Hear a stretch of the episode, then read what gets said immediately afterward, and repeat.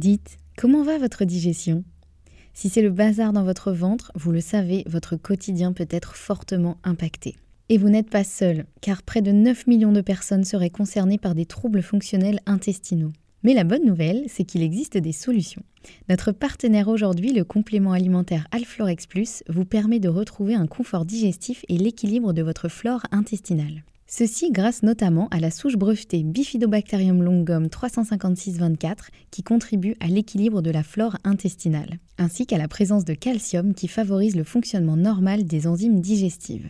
85% des personnes déclarent se sentir mieux avec la prise d'Alflorex Plus et c'est l'un des probiotiques les plus recommandés pour la sphère digestive. Et pourquoi pas vous? Le complément alimentaire Alflorex Plus est disponible en pharmacie et parapharmacie. Merci à eux de soutenir le podcast et place à votre épisode.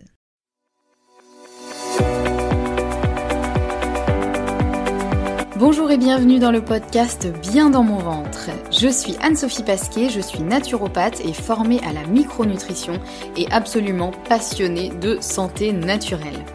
Il y a quelques années, j'avais une digestion très compliquée et j'avais constamment mal au ventre. C'est à ce moment-là que j'ai commencé à m'intéresser à la santé naturelle et à modifier mon alimentation et mon hygiène de vie et ça a complètement transformé ma digestion et ma vie au global.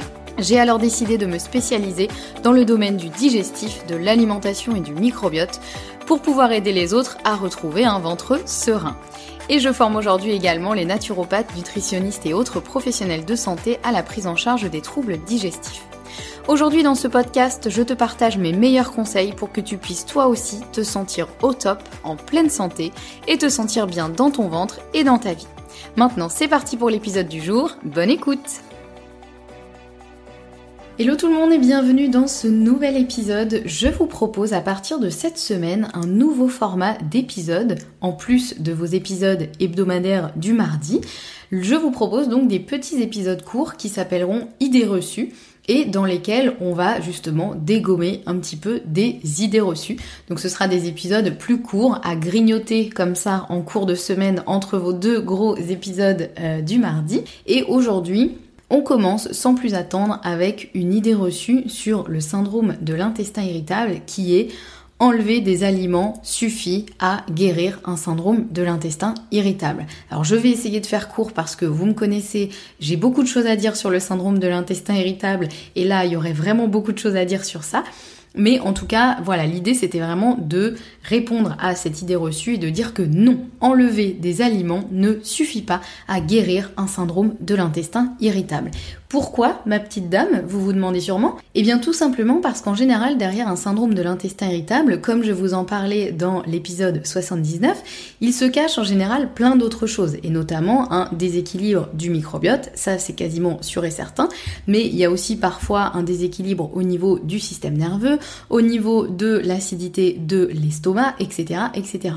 Il se cache en tout cas plein de choses derrière un syndrome de l'intestin irritable et le simple fait d'enlever des aliments va peut-être effectivement diminuer les symptômes. C'est notamment ce qui se passe lorsqu'on met en place l'alimentation sans FODMAP, dont je vous ai déjà parlé en long, en large et en travers, surtout sur ma chaîne YouTube il y a de cela quelques années. Euh, effectivement, quand on met en place l'alimentation pauvre en FODMAP ou sans FODMAP, la plupart des symptômes euh, s'améliorent, voire disparaissent. Tout simplement parce que les FODMAP, même si ce sont des choses qui de base sont plutôt bonnes pour la santé, eh bien elles vont avoir tendance à être un petit peu dures à digérer quand on a le microbiote déséquilibré, donc elles vont engendrer des symptômes tels que ballonnement, douleur, perturbation du transit, etc. En gros, tous les symptômes qu'on a quand on a un syndrome de l'intestin irritable. Le problème, c'est que ce protocole effectivement d'élimination des FODMAP quand on les élimine, ces fameux FODMAP, on se sent mieux parce que, bah, effectivement, on, arrête de manger des choses qui sont potentiellement un petit peu euh, dures à, digérer. Encore une fois, quand on a un microbiote déséquilibré. Mais le problème, c'est que ça ne va pas du tout résoudre la cause. On va juste enlever les symptômes. Donc finalement, c'est de l'anti-symptôme, mais ça ne va pas résoudre le déséquilibre du microbiote. C'est pas juste en enlevant quelques aliments que notre microbiote va de lui-même se rééquilibrer, euh, se remettre en état optimal. Et c'est pas non plus en enlevant quelques aliments que notre système nerveux, par exemple, va se remettre aussi sur pied si jamais le problème venait aussi de là. Donc c'est important de le savoir parce que, et moi-même j'ai fait l'erreur, hein, moi-même pendant plusieurs euh, années, euh, j'ai beaucoup parlé de l'alimentation sans FODMAP, un petit peu comme si c'était le, un peu le remède miracle, tout simplement parce que à l'époque, et je vous parle de ça il y a quand même pas mal d'années, À l'époque, avant de me former à la naturopathie, je pensais effectivement que c'était la, solution, puisque c'était l'unique solution que j'avais trouvée à l'époque. Et ce qui était déjà énorme, parce que effectivement, j'avais trouvé un moyen de diminuer, voire supprimer mes symptômes, ce qui, quand on, a tendance à souffrir du ventre tous les jours, ce qui est quand même une énorme chose, et quand même un énorme euh, luxe, je dirais, de pouvoir retrouver euh, un ventre euh, qui n'est pas douloureux et qui ne gonfle pas au fur et à mesure de la journée. Donc effectivement, l'alimentation sans FODMAP, c'est une solution pour diminuer les symptômes, mais ce n'est pas une solution pour éliminer le syndrome de l'intestin irritable. Donc voilà, je voulais un petit peu euh, réappuyer sur ça. Et si par exemple vous aujourd'hui vous souffrez du syndrome de l'intestin irritable, et eh bien, et que vous envisagez de mettre en place l'alimentation sans FODMAP comme unique solution, là c'est là où se trouve l'erreur. Vous pouvez tout à fait le mettre en place pour diminuer vos symptômes le temps de traiter la cause du syndrome de l'intestin irritable, mais ça ne suffira pas comme unique solution.